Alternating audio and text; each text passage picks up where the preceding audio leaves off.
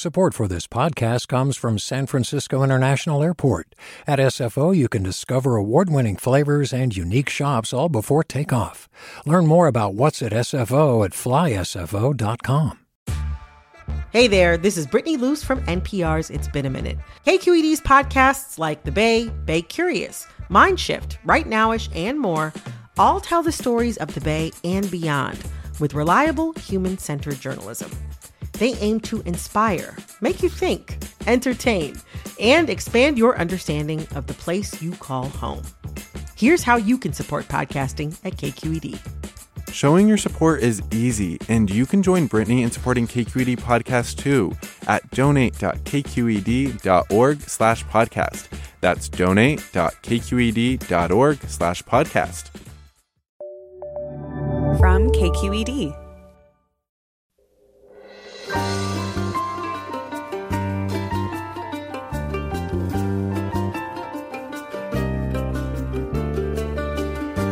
From KQED in San Francisco, I'm Alexis Madrigal. We're taking the rest of the week off, so we're bringing you some of our favorite shows from the archives. Today, Bryant Terry.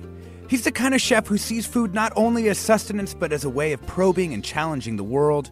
Known for his distinctive work reconceptualizing soul food into vegan fare, his cooking practice now extends to a six year run as chef in residence at the Museum of African Diaspora. But his new project, a book called Black Food that he conceived and edited, might be his most ambitious project yet. This is not your standard cookbook, and that is a good thing. We'll be back with my interview with Bryant Terry after this news.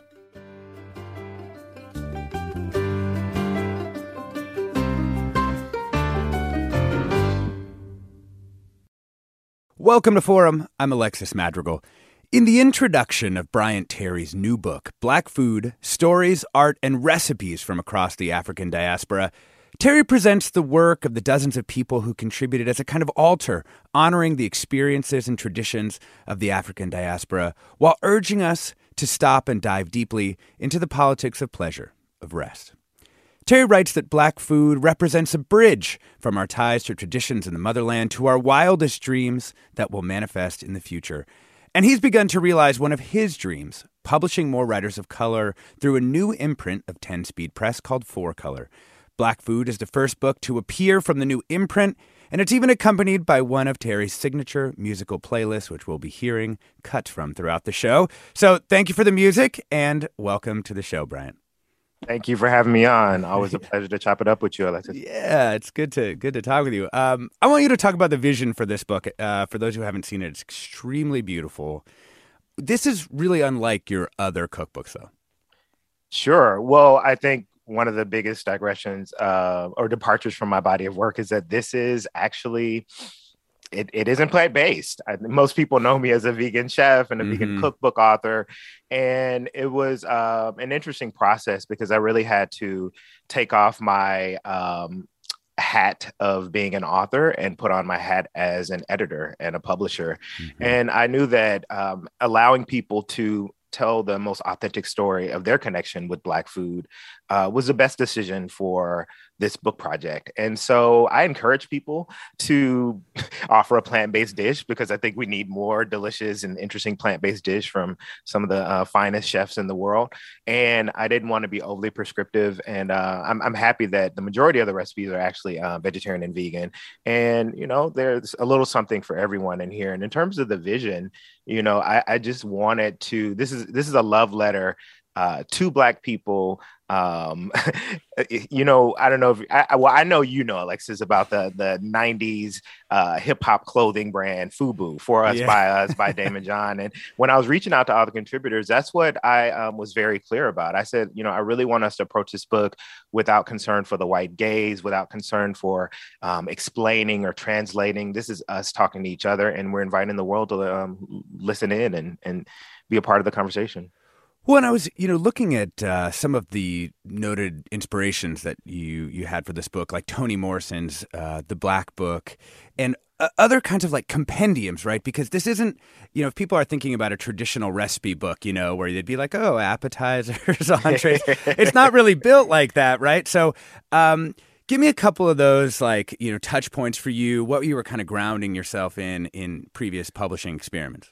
Sure. Well, I, I, think I'd be remiss if I didn't talk about uh, one of the biggest inspirations for Black food is my residency at the Museum of the African Diaspora. And in 2015, our former executive director, Linda Harrison, approached me because she really saw the importance of including programming in our, our powerful um, small but mighty museum um, in San Francisco. And, and, just to be clear, you know, this this museum just plays such a vital role in a city that's had such a, a rapidly dwindling population of Black people over the past mm-hmm. couple of decades, um, and just holding space, creating community, and because of many of the issues that intersect in terms of like the uh, the exponential rise in preventable diet related illnesses among African American communities, uh, the kind of environmental racism, all these issues that I think we can use food as a kind of jumping point to talk about. These are conversations that are vital to San Francisco. And so um, having this program that allowed me to create you know. Yeah, what did you do? What does a chef in residence do at, a, at a museum? Yeah, great question. It, it, you know, I, would like to say we pioneered this uh, program, and we continue to get messages every week from different institutions around the globe.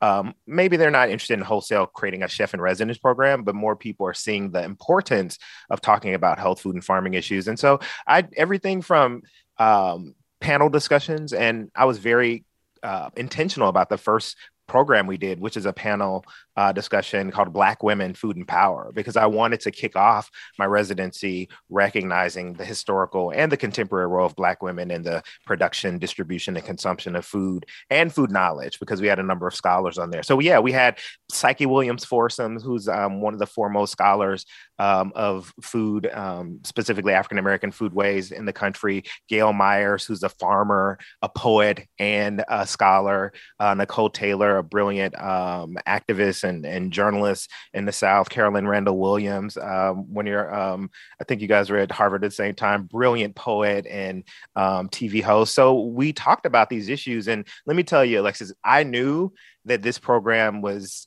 like there was a hunger for this program, pun mm-hmm. intended. When I saw that, you know, I expected that there'd be people driving up from Los Angeles, and you know, it wasn't surprising that people were coming from Pacific Northwest. But when I saw that people were flying from the East Coast, New Jersey, New York, Philadelphia, you for flew from Atlanta to here for this program, right? and so I knew that um, this was something that um, was groundbreaking and important for Black people around the diaspora, throughout the diaspora, not just in the U.S. And so I had always always thought about creating a book project that really shared with the world this magical, brilliant, thought provoking programming that we're doing at our museum. And um, 2020, uh, you know, we can talk about the series of events that really were the, the catalyst. Not, Let's not. Yeah. no, and it was just, you know, um, on the heels of a lot of the um, uprisings and and revelations of uh, racism within food media, I felt like you know this was a time. No more. You know, I put all these uh, unnecessary barriers in front of this book, the imprint, and I was like, no, this is the moment. This is a historical and movement moment, and I want this to be my contribution. And it is um, a, a, pretty uh, amazing document. Like you really feel like people will look back at this book and say, like, wait, this was really trying to trying to do something. Um, and I, one of the things that really struck me is had you kind of taken this diasporic turn before you started doing the the chef in residency gig, or was that what really led you to what's really like a, an amazing and interesting and very specific array of African stories that are in this book. I've been thinking about the diaspora in just you know so many complicated ways since I was in a PhD program at NYU in history, and I had a, a an emphasis on uh, the the African diaspora, studying under um, my advisor Robin D.G. Kelley And when I moved into food and went to culinary school and was thinking about food, eh, you can't talk about African American cuisine without looking at it through a diasporic lens, right? Mm-hmm. You think about the food that traveled from West and Central Africa to the New World and how that intermingled with the indigenous foods and flavors and um, cooking techniques of this land, and then the influence of European uh, cuisine and cooking techniques and um, flavors and, and staples. And so I've always said that you know, in my mind, African American cuisine is the the original modern global fusion cuisine.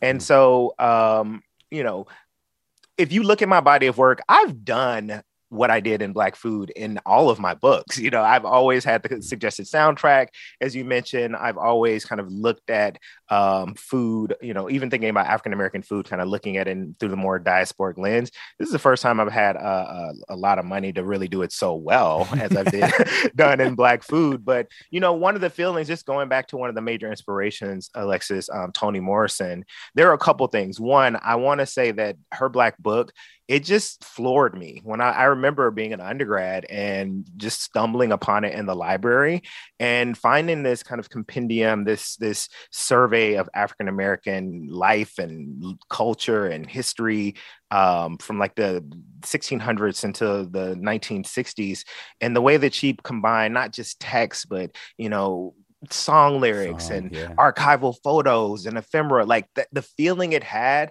it just moved me not on just an intellectual um, kind of cerebrally but it moved me in a very like viscerally and spiritual way as well and i wanted this book project to do that i want people to, to pick up this book and just to feel just move to be better people move to learn more about our history and culture move to make food to build community around the table and you know just kind of you know finishing on Toni Morrison's inspiration when I email the more than 100 potential contributors to the book project the thing that I um I invited them to do is to consider Toni Morrison's quote where she invites us to consider what our lives look like without racism. What does, you know, what does black life look like without the albatross of white supremacy around our necks? And how can, you know, that energy come to this book? And so I ask people, you know, what is our magic? What is our brilliance? What is our agency? You know, that's what I want this book to be about.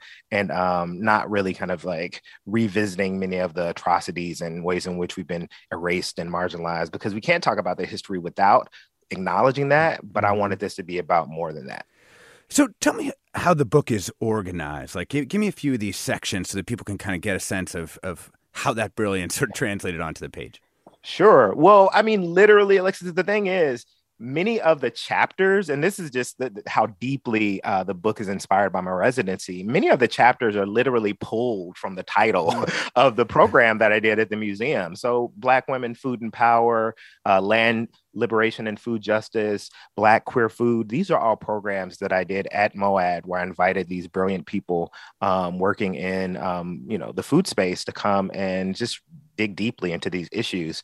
And so, you know, in terms of the um, structure, you know, I really think I, I, it's so important for me to start with just spirit, you know, just start with, mm-hmm. I don't know, however people want to think about it, infinite intelligence, the primal sound, just like that, that quiet moment that I think we all experience and which is so central to African-American culture, just like acknowledging the land, acknowledging community, acknowledging the ancestors and um, all the elements that, you know, help get the food to our plate from the, the, the, the natural elements to the animals, to the, you know, the people who transported and made the food. And and I was so blessed to have uh, Reverend Marvin White offer those words to open up the book because I, when I have in person events in the Bay Area, I'm calling up Marvin White and I'm like, listen, brother, I need you Minister to start Marvin with a prayer, with something just to like set the energy and really bring people into the experience that we're having.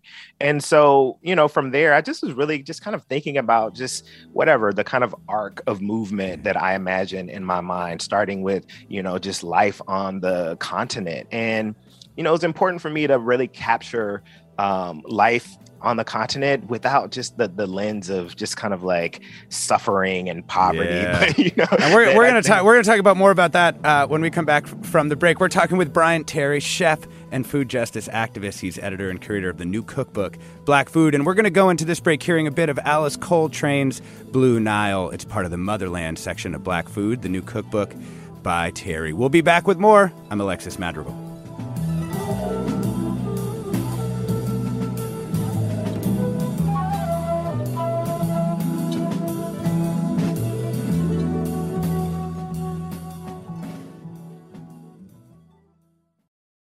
Support for Forum comes from San Francisco Opera. Set 10 years after a school shooting, the critically acclaimed opera Innocence takes us into a complex emotional journey where our understanding of innocence and guilt is constantly upended. Kaija Saariaho's ethereal score collapses the past into the present as a community of survivors grapple with how to move forward. Don't miss the highly anticipated American premiere of Innocence, June 1st through 21st. Learn more at sfopera.com. We've all got those parts of our house where the internet just won't go. Well, if you had wall to wall Wi Fi from Xfinity, you could worry less about dead spots. Because with wall to wall Wi Fi from Xfinity, you get fast speeds, reliable connection in every room, and power for all of your devices, even when everyone's online. That's wall to wall Wi Fi only with Xfinity. Restrictions apply, not available in all areas, actual speeds vary. Thank you.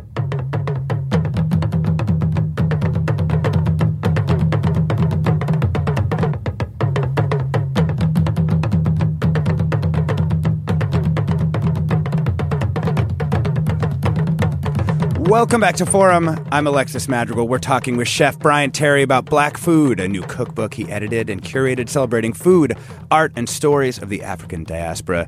You just heard a bit of Guy Warren's Talking Drums, a song from the book Spirit section playlist. And we're going to get into the spirit of this book a bit more with Bryant and also with one of the book's contributors, Reverend Marvin K. White, who joins us now. Welcome to Forum, Minister Marvin. Good morning. Thanks for having me. Yeah, thank you for joining us. Minister Marvin is a poet, preacher, writer, and artist who is the minister of celebration at Glide Memorial Church. Uh, I'm going to ask you to read an excerpt of your piece titled From Scratch in just a moment. But first, how did you get involved with the book and what inspired your piece?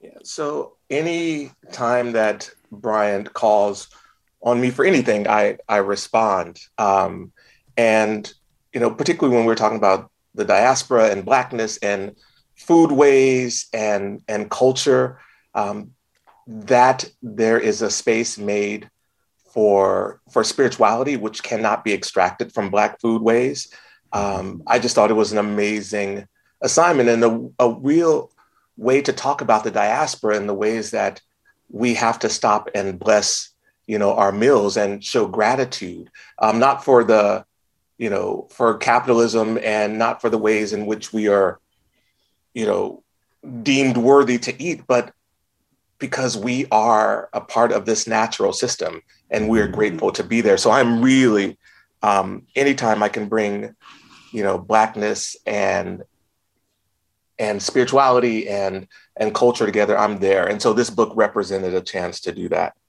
Let's hear you uh, read a little bit uh, from from scratch. On the first day, God made a meal plan finally had it all figured out, finally had a taste for something. On the second day, God made a grocery list, one of everything God thought. On the third day, God planted a garden, God's own farmer's market. On the fourth day, God sharpened God's knives. God created iron and cast it into skillets. God preheated the oven and forgot about it. We will talk about this hell another time. On the fifth day, God chopped and God baked and God boiled, and God braised and God broiled, and God fried and God grilled, and God roasted and God poached, and God steamed and God stewed. For hours, God stewed. On the sixth day, God opened all the pots, and a mist went up from the pots and watered the whole face of God. And God sweat the vegetables. On the seventh day, God created company, and they came over and they ate with God. And God looked around at God's kitchen and ended their work, which they had done, and they rested. On the eighth day, itis. This is the story and the history of cooking by sight and by smell. This is the history of creation of the heavens and the earth and soul food. Before any Tupperware, before any tinfoil, before anybody said how they would have made it, God created satisfaction. That was Minister Marvin, poet, preacher, writer, and artist. He's the minister of celebration at Glide Memorial Church. And that was an opening prayer poem uh, from scratch from the new book edited by Bryant Terry, chef and food justice activist. He's also the chef in residence at San Francisco's Museum of the African Diaspora and a winner of the James Beard Award for Culinary Excellence. We want to hear from you too. What are your questions for Chef Bryant Terry? Do you have a favorite recipe of his that you'd like to shout out? Give us a call now. 866 733 6786. That's 866 733 6786. You can get in touch on Twitter and Facebook, of course.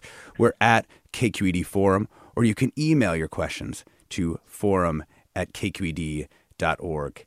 You know, Bryant, I want to ask you a little bit about the role of ritual in this book. Can you talk about kind of the role that you d- tried to set up for it? Like, you know, p- someone's opening a book, that's kind of its own ritual. And then there's all these sort of almost like um, prayers and pathways that you could have your own rituals with this book. Sure.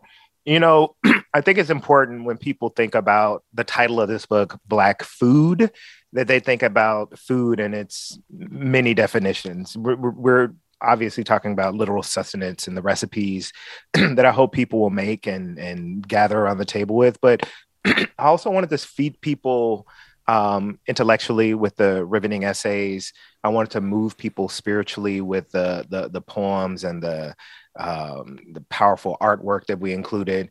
And I, I, really wanted to provide people with tools because, so Alexis, you got to remember this is a pandemic book. This is a this is my pandemic baby right here. we put this book to, together in nine months over the pandemic, and um, boy, was that um, an, an arduous task. But we did it, and within that, people are going through a lot. You know, many of our team members um, had you know, just life was happening. People were and their families were getting ill. Some people passed away, including people in my family. Um, people were overworked, overstressed, trying to just figure out this new historic moment and, and how to kind of thrive. And I mean, at the most, but at least exist and, and you know, yeah. just kind of like stay afloat.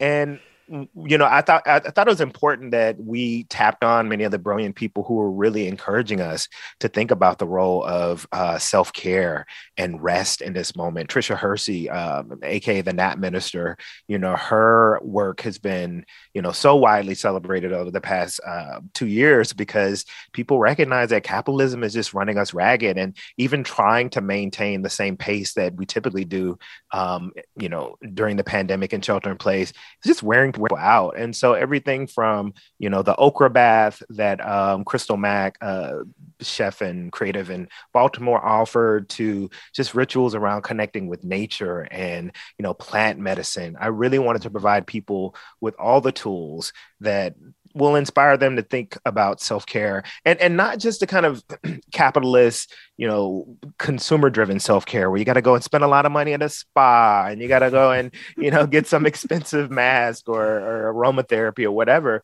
but really thinking about like self-care in a more expansive way. Like what does self-care mean? Self-care means healing um, generational trauma. Self-care means um, you know, a, a, lot more than just going buying something that's going to make us feel good temporarily. And so I'm, I'm glad that I, I, feel like, in terms of the response from the people since the book was published two weeks ago, that has been one of the sections that people huh. have been, you know, responding to um, the most. I, I get a lot of messages about how they found a lot of tools to take care of themselves in this moment in the book, and that makes me really happy. Uh, Mr. Marvin, what's your what do you think ritual does for people? Like, you know, you you you honor the food, but what does it do for for people themselves when they take that second to to recognize that uh, that is natural and other systems that went into putting that on their plate? Yeah, I, I think it just reminds us that you know that Black folks are the original mindfulness community. Ooh. You know, that you know, we we stop and pause you know, um, enslaved or incarcerated, you know, we remove ourselves from systems and we stop and we meditate and then we proceed at, at our own pace. You know, I definitely believe that Black folks are inherently theorists and theologians, you know, and we participate in creation by the ways in which we prepare, prepare and name our dishes. You know, so you go from you know, naming food to making dishes out of the food you name, to making meals out of the dishes, making holidays out of the meals, making TikToks and, out of the meals. Yes, yes, yes. Yes, and you just it just keeps unfolding. Um, but you know, we imagine, you know, and I imagine this book as a sacred text in addition to a cookbook. It's it's a collection of psalms. Hmm. Bryant Terry, um, you open Spirit. This is this is a really interesting decision. I thought you open that Spirit prologue with just two recipes, both of them for biscuits. Tell, tell us about that.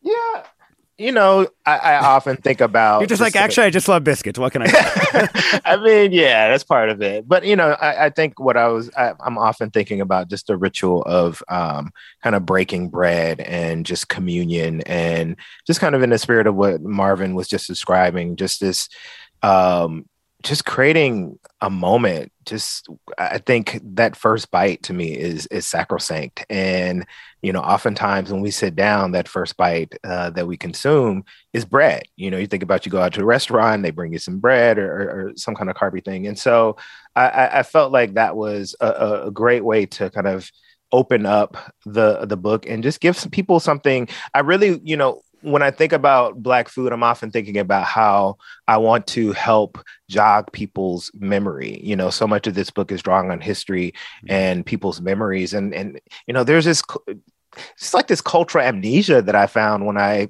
am traveling the country. You know, I, I sometimes have done up to 90 events in one year, speaking engagements. And it's interesting when I go around and I often will start the conversation by asking, well, how many of your family members had, you know, kitchen gardens and how many of your family members you know canned and pickled and preserved and you know had agrarian roots. And then people start raising their hands but it's almost like oh yeah i forgot nana had that you know big cupboard where she had our pickled vegetables and oh yeah i forgot we used to eat out of our kitchen garden. And so so much of my work is about helping us remember piece back these histories that i think we often um, and, and memories that we often forget in um, you know this capitalist society that just keeps us busy and, and, and working towards these often unattainable goals. uh, Minister Marvin, one more question before we let you go. What do you hope people take away from from this book?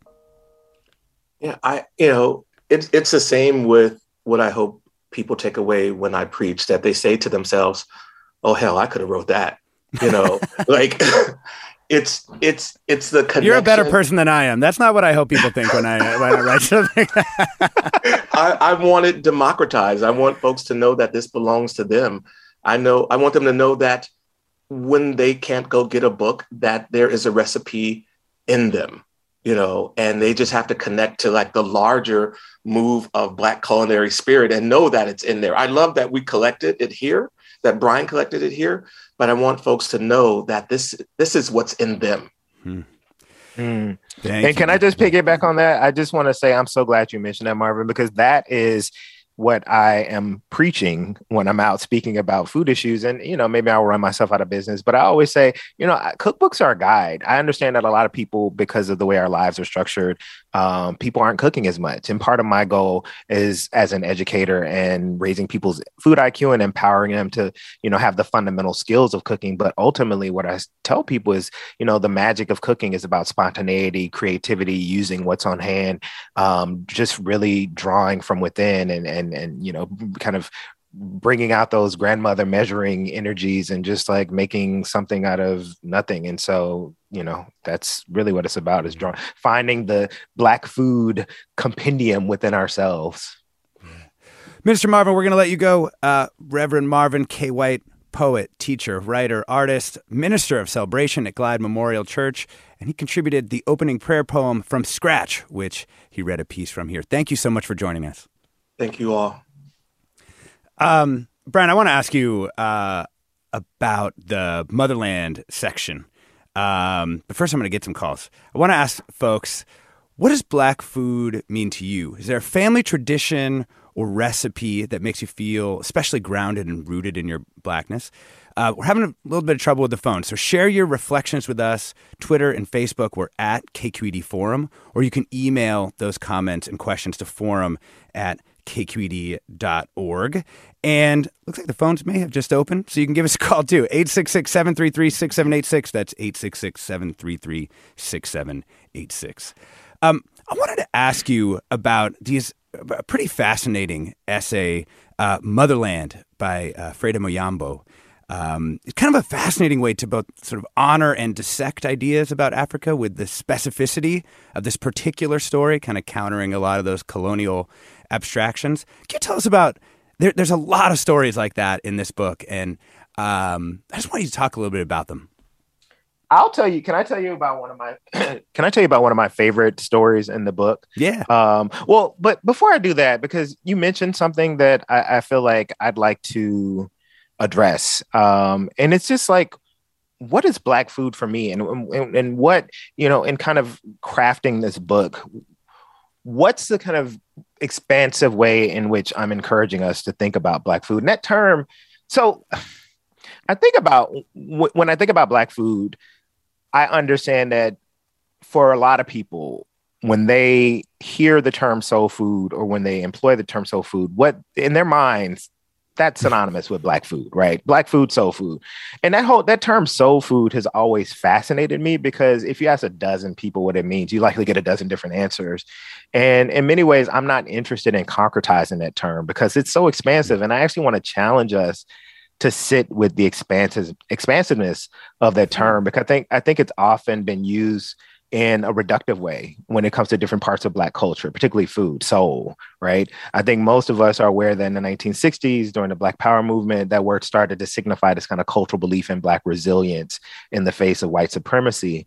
Um, and then, you know, in the effort to celebrate our cultural foods and inventiveness of Black people in the face of oppression, the term soul food came to represent African American cuisine in the popular imagination. But what I found is when people say like uh, black food, they're thinking about uh, one of two things. What I found the kind of antebellum survival foods upon mm. which many African Americans, um, enslaved Africans, had to rely. And you know the problem with even like equating black food with that, and and it's so often very negative. It's like vilifying because what people say is that's slave food. Like, why would I want to eat you know that black food, soul food? That's just slave food. That's something that we need to kind of leave behind.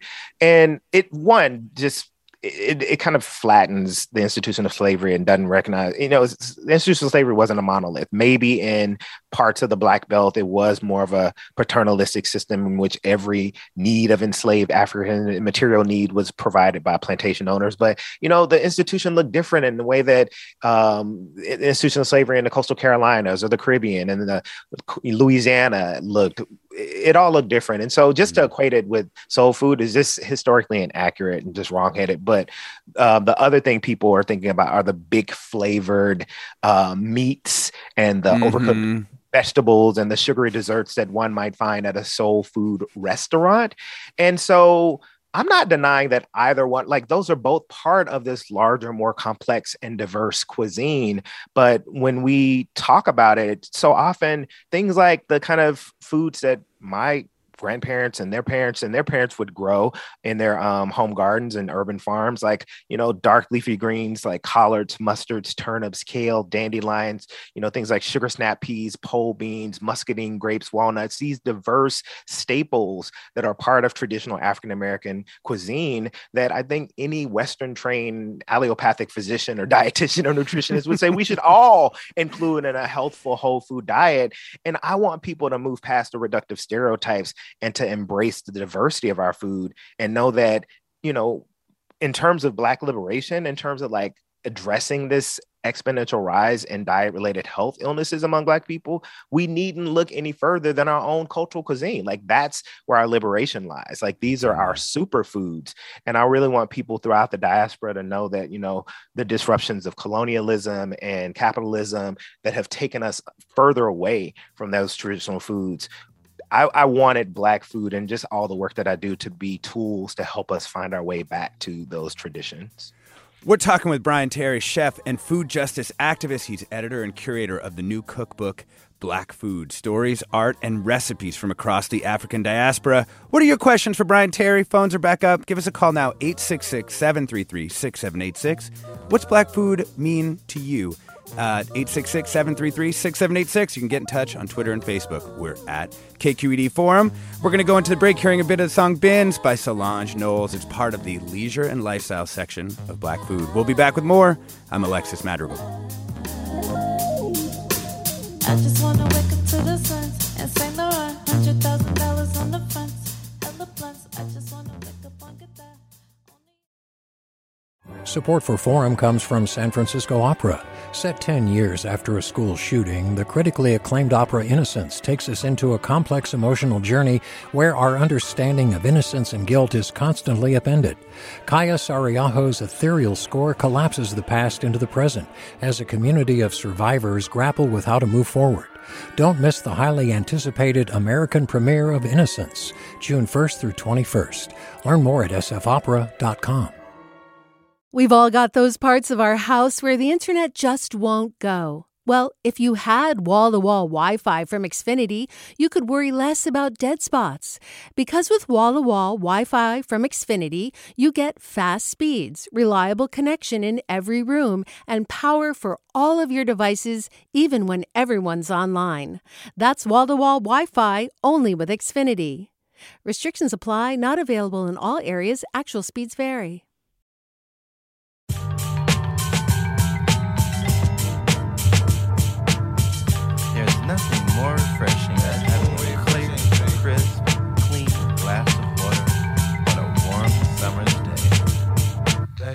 Cool, refreshing drink.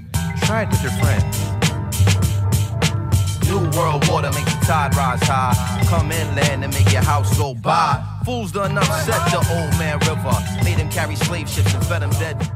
Now his belly full and he about to flood. so Welcome back to Forum. I'm Alexis Madrigal. We're talking with Chef Bryant Terry about Black Food, a new cookbook he edited and curated, celebrating food, art, and stories of the African diaspora. That was a bit of Mos Def. He's now known as Yasin Bey.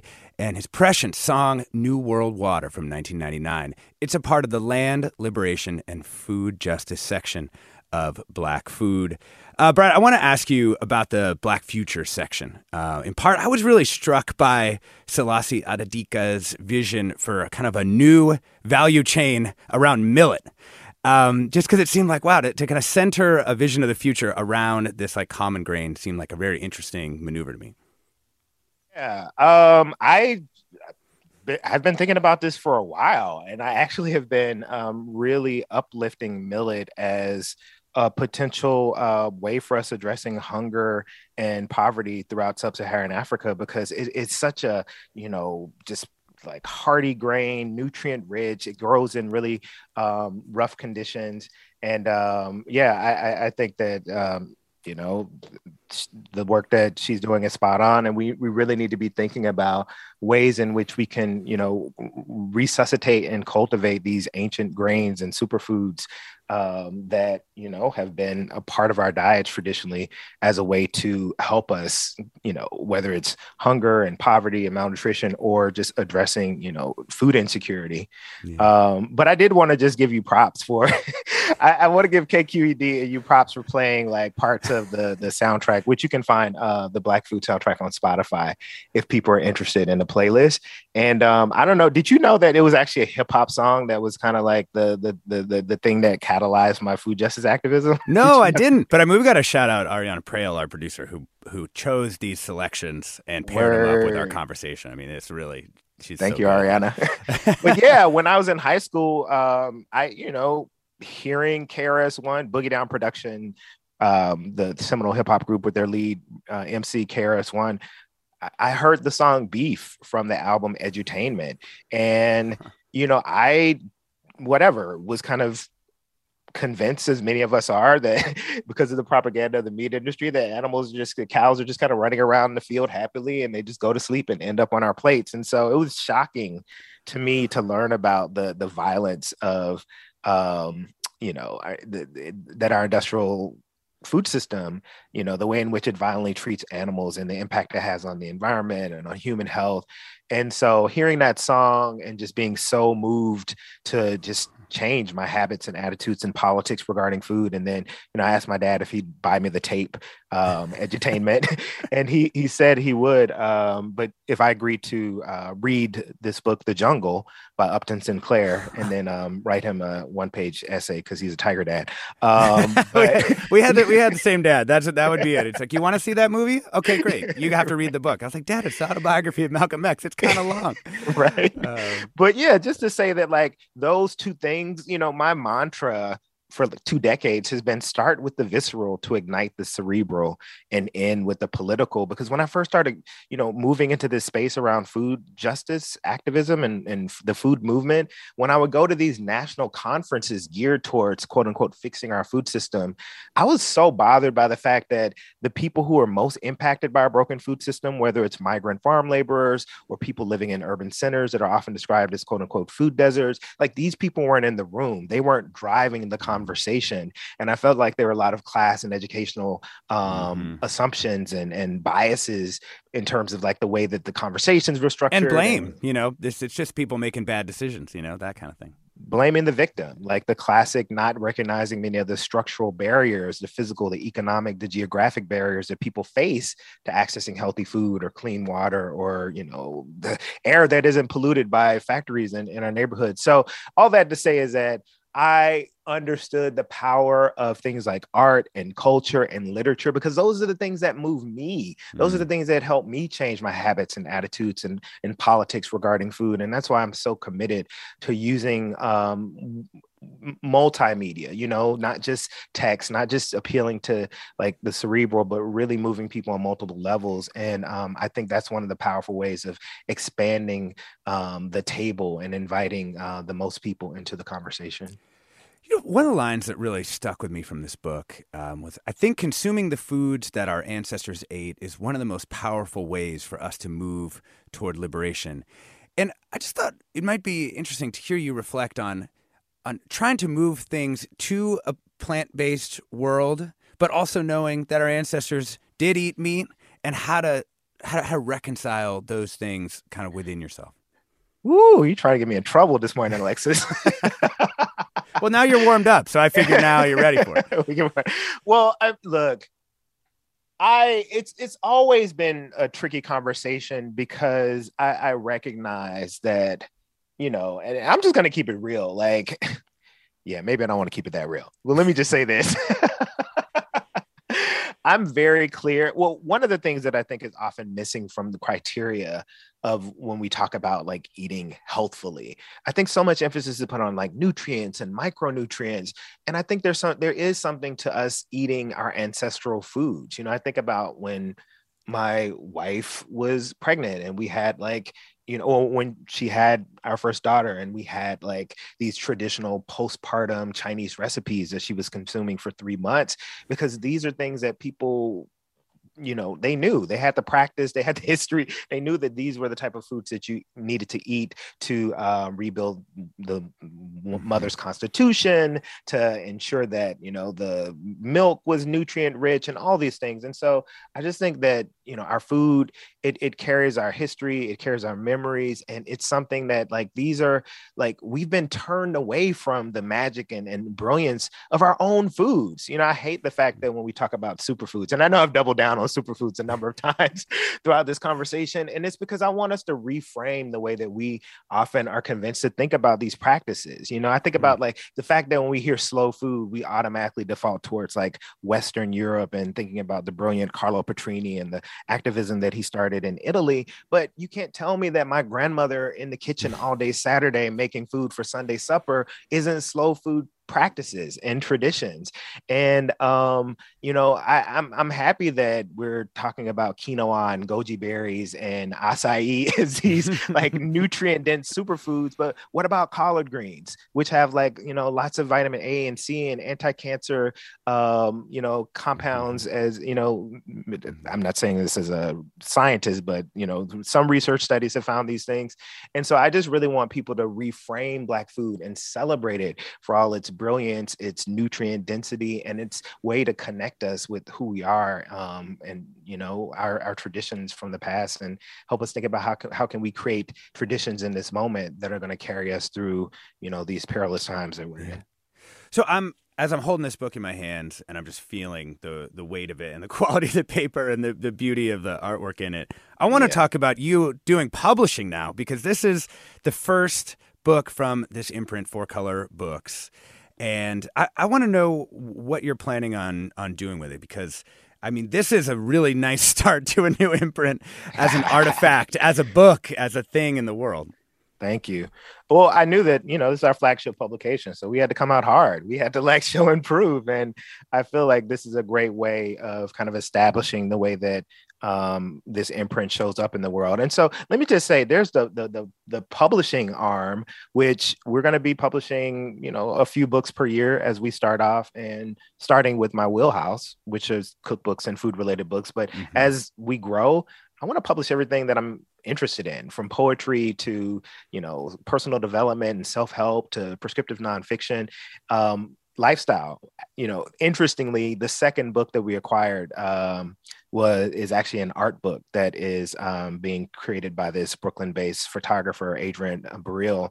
Um, but yeah like i am so excited about helping diversify food media, bringing more people um, of color, and not just authors. You know, it's one thing to have like because I think because of 2020 and you know the revelation of racism within a lot of food media and some of the legacy food media companies and some publishing company um, companies were called out what we'll see over the next couple years is just a barrage of um, books by black talent right mm-hmm. but you know i think it's important to move beyond just the the talent i mean the people who we see what about the the quote unquote below the line people like food photographers food mm-hmm. stylists prop stylists you know all these people um, who I mean, it's a very white field, and I, I, and it's because so often it's about you know getting being mentored and shadowing on set, and and so I really want us to help create more pipelines into food um, media and publishing, and I think that the reality is you can give as many book contracts out to people of color as you want, but if we aren't changing um, mm-hmm. the the people who are in power, who are making decisions about what contracts will be given and what projects are worthy of elevating and celebrating, then when the door closes, as it inevitably will, then we're just going to be back at square one. And that was one of the reasons that my agent and I, you know, we we just had to go for it. And I had to get over all these artificial barriers of when I get this many followers or have sold this many books or whatever I kind of propose would be the thing that would make me ready to start a publishing um, imprint.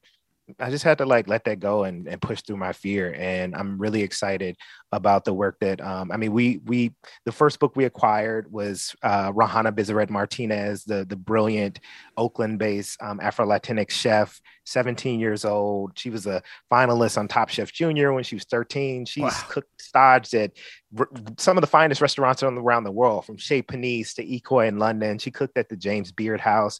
And so we're going to be publishing her book, um, Adrian Burriel's um, art book. We are publishing the pizza. It's a pizza manifesto from the Afro Dominican mm-hmm. chef Scarr Pimentel. Um, Scarr's Pizzeria in Lower East Side is one of the um, the highly celebrated pizza shops in New York um, City now. So um, I'm excited about the books, but I just want to finish by saying that there's the action arm as well. So we're in the midst of planning a Black Food Summit that'll be happening in April at the Museum of the African Diaspora. We'll be bringing together a lot of the contributors to the book and others to just build community and to share skills and to, you know, just like be be with each other and eat and celebrate.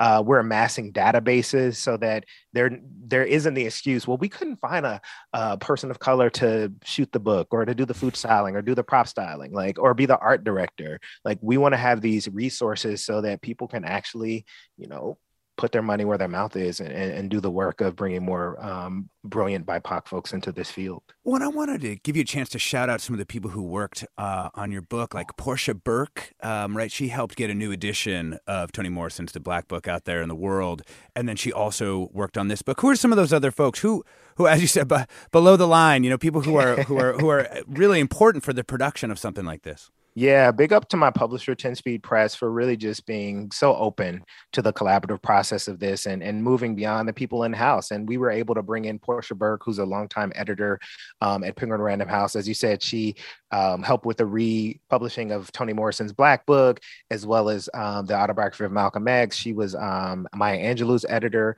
Jenny Wapner, one of the most brilliant um, publishers or editors slash publishers in food media. You know, she just happened to be between jobs. She was a project manager on Black Food. This book could not have happened without Hmm. Jenny's brilliance and publishing ex- expertise. George McCalman, our art director, that um, you know, Betsy Stromberg, who's the art director at 10 Speed, was so generous in allowing him to come in and um, take charge of this project because I, you know, I, I just I made it clear that for a book like this, we needed a not just a black art director, but a black art director who understands black visual language and aesthetics and history and could connect with this work spiritually. And, and that's what we got with George. And he brilliantly designed the book and this award-winning cover, you know, and, and the, charge that I gave George, I was like, I I want a cover that departs from what most people imagine when they see cookbooks. And I want one that speaks to both um, black people and food with having neither black people nor food on the cover. And, He's like, uh, oh boy, this is going to be a long week.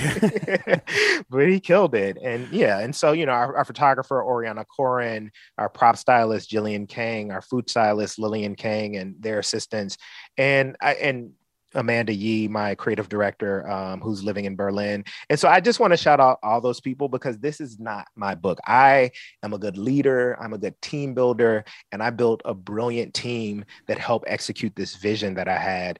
And I think that um, that's the ethos of Four Color. We want to do things that bring in community, that is collaborative, and that really pushes this um, movement and just the field of cookbook writing and food writing forward.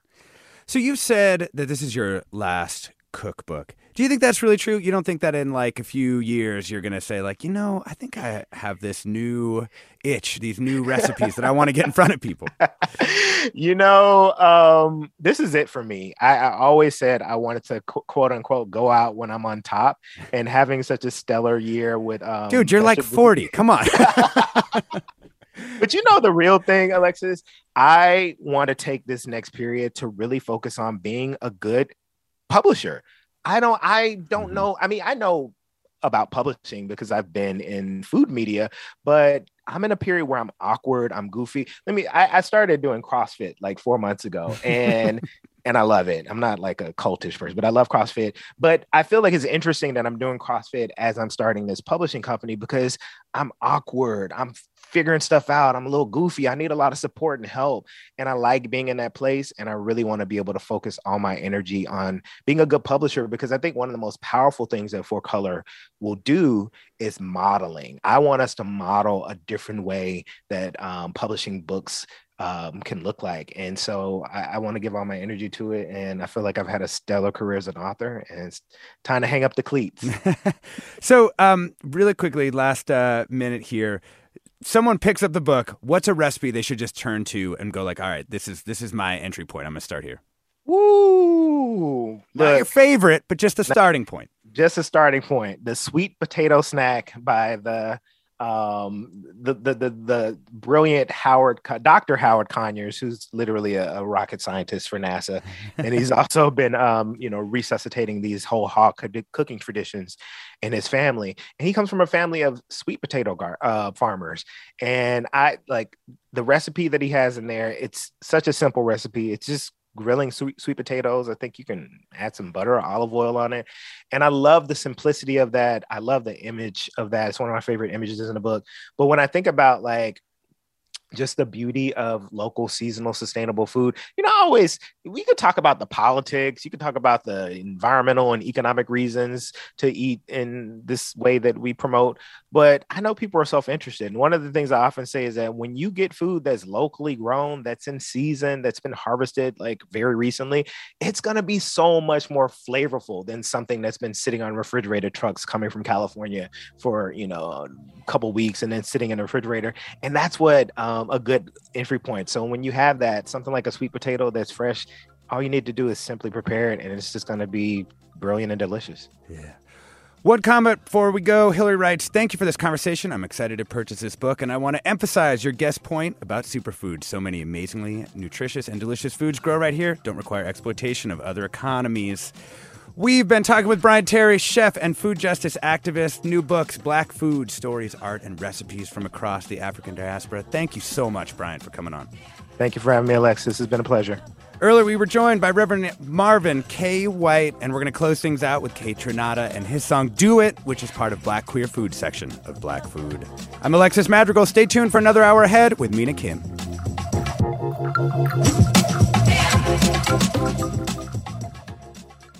Funds for the production of Forum are provided by the members of KQED Public Radio, the Germanacos Foundation, the Generosity Foundation, and the Heising Simons Foundation. Support for Forum comes from San Francisco Opera. Set 10 years after a school shooting, the critically acclaimed opera Innocence takes us into a complex emotional journey where our understanding of innocence and guilt is constantly upended. Kaija Saariaho's ethereal score collapses the past into the present as a community of survivors grapple with how to move forward. Don't miss the highly anticipated American premiere of Innocence, June 1st through 21st. Learn more at sfopera.com. We've all got those parts of our house where the internet just won't go. Well, if you had wall to wall Wi Fi from Xfinity, you could worry less about dead spots. Because with wall to wall Wi Fi from Xfinity, you get fast speeds, reliable connection in every room, and power for all of your devices, even when everyone's online. That's wall to wall Wi Fi only with Xfinity. Restrictions apply, not available in all areas, actual speeds vary. All over the country, We need to improve reading in Wisconsin. schools are changing the way they teach reading. I'm calling for a renewed focus on literacy. We have gotten this wrong in New York and all across the nation. And it's happening because of a podcast. I think your podcast has changed my life. And I'm going to share this podcast with everyone I meet. Sold a Story investigates how teaching kids to read went wrong. New episodes of Sold a Story are available now.